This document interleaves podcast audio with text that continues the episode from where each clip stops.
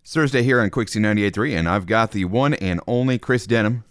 The one and only. How are you, Adam? Uh, not too bad. Yeah, you are the one and only. I am the one and only Christian. That is a very true statement. we, we couldn't handle more than one of you. Had a replacement player last week. Yes. I hope he did you well. He wasn't bad, but he's- we have to have the one and only. Good guy. We we, uh, we make a good team. I feel like he's. he's a I good think guy. so. And he's got fabulous hair. Fabulous hair. A lot more fabulous than mine, if I do say so myself.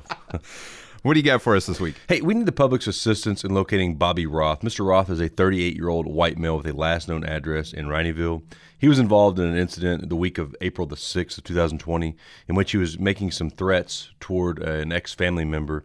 He is wanted for the offense of terroristic threatening in the third degree. Uh, the threats were pretty serious. Uh, he was threatening, you know, serious physical injury to that person. Also made the comment that he wanted them eliminated. So this person is fearful of Mr. Roth. So anyone with any information on Bobby Roth is asked to call the Elizabethtown Police Department, or they can call Hardin County Crime Stoppers at 1-800-597-8123, or they can visit p3tips.com.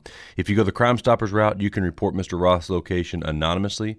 You will not have to provide any of your information, and if he is arrested based on your tip, you are eligible for a cash reward. And as the weekly reminder, it does not have to be this specific case or this specific individual.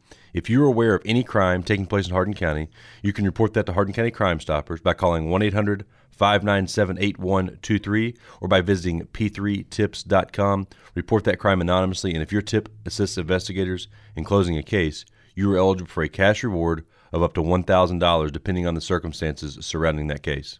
Absolutely. And cash is nice, but keeping Hardin County safe, even nicer. Absolutely. Thank you for your time, as always, Chris. Thanks for having me.